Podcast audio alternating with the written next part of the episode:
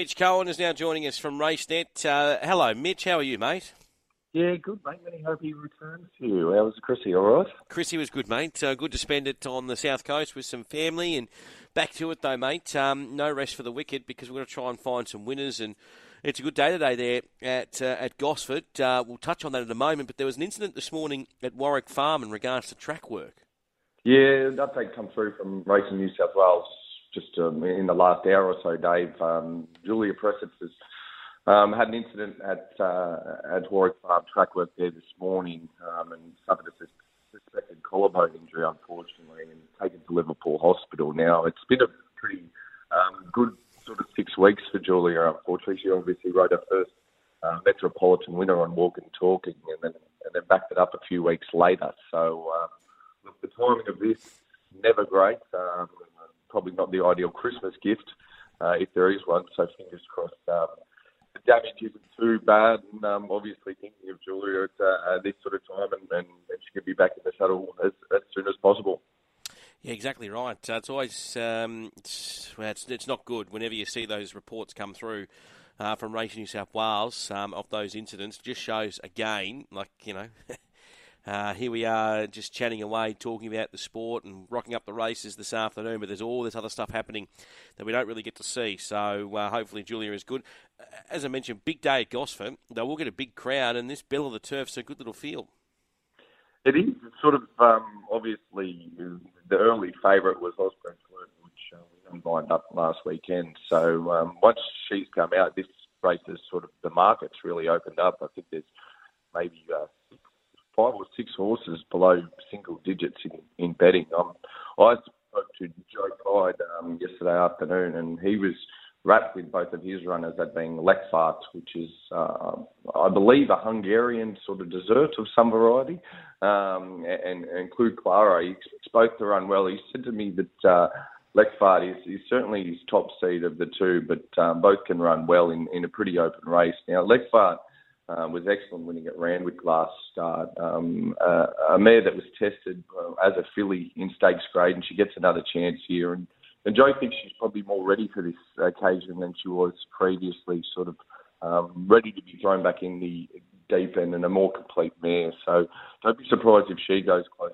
provided she can find a spot from, from what's a pretty tricky draw in Barrier 13. Okay, fantastic. Uh, what about the guineas, mate?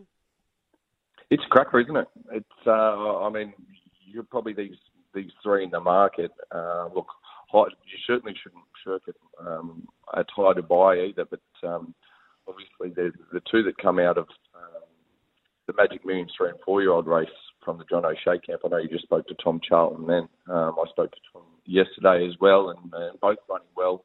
Um, heading towards this Magic Millions Guineas, which of course is probably the grand final, but this race is nothing to to be uh, turn the nose up on the way either, is it? Um, obviously, Russian Conquest is the is the returning galloper and was was second in the Magic Millions two year old race last year. And um, geez, we know the Snowdens have these horses primed for the Magic Millions. Geez, they're building a really really strong hand both in the two year old and and obviously if Russian Conquest can come back as expected, it's going to be a really good race there as well.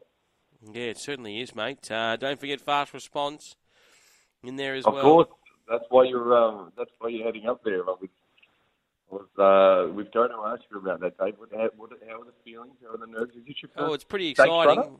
Uh, pretty exciting, mate. Runner? Yeah. Well, no, I've had uh, had a runner in an Oaks, but um, I tell you what, I'm surprised we're even there. Um, considering you know it's uh, we're sort of thrown in the deep end a bit, but they're quite um, up and about about the horse, Richard and, and Will. So look, we'll go along. Uh, be exciting, mate. Just to just to be a part of it, I guess.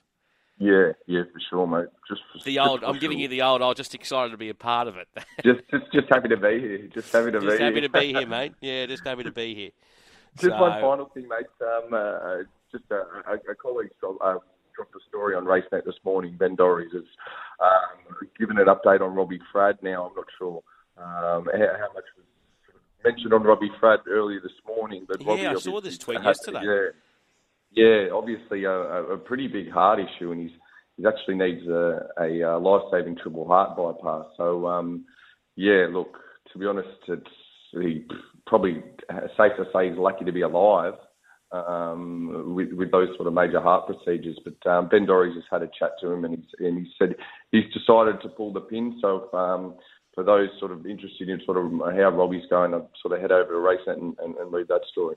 Okay, yeah, that's uh, I saw that tweet come through from Jeff Lloyd yesterday. Uh, for obviously Jeff is a uh, the manager there. Uh, put that up last night, and I, I couldn't believe mm. what I was reading. So, but yeah, that's, yeah, that's good news. 58 years old, so yeah, look, you, you, you think these sort of things. Um, he's too young to be sort of, hopefully, um, sort of having these sort of things, sort of be having to worry about them. So fingers crossed, he, he's in good health, and um, I'm sure we'll see him pop up in the racing industry somewhere. Um, a man with his wealth of experience, it, uh, you wouldn't want him to be lost on the industry altogether. That's for sure. No, and the other thing too, and it's uh, I guess a good wake up call for all of us is fitness. Uh, Robbie, we're one of the fittest blokes you would know, um, and uh, we, we, have a look at the size of, of, a, of a jockey, and you'd think that well, a, uh, a jockey is fitter than say a bloke like me or others. Uh, but that uh, media release that came out from Jeff, and obviously that article's on RaceNet. But I'll just read this out. After attending his cardiologist appointment this morning, jockey Robbie Fradd was advised that he requires obviously that triple bypass surgery, which you mentioned, Mitch. Uh, It's been established that Robbie's main artery is 90% blocked and he's already suffered a minor heart attack.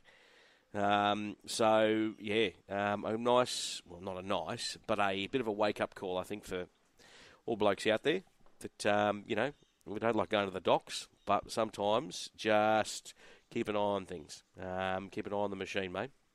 Yeah, especially if you're indulging at this time of year, like many of us have. Exactly right, mate. Uh, good little meeting too on the weekend. Uh, are you going to be covering it for RaceNet?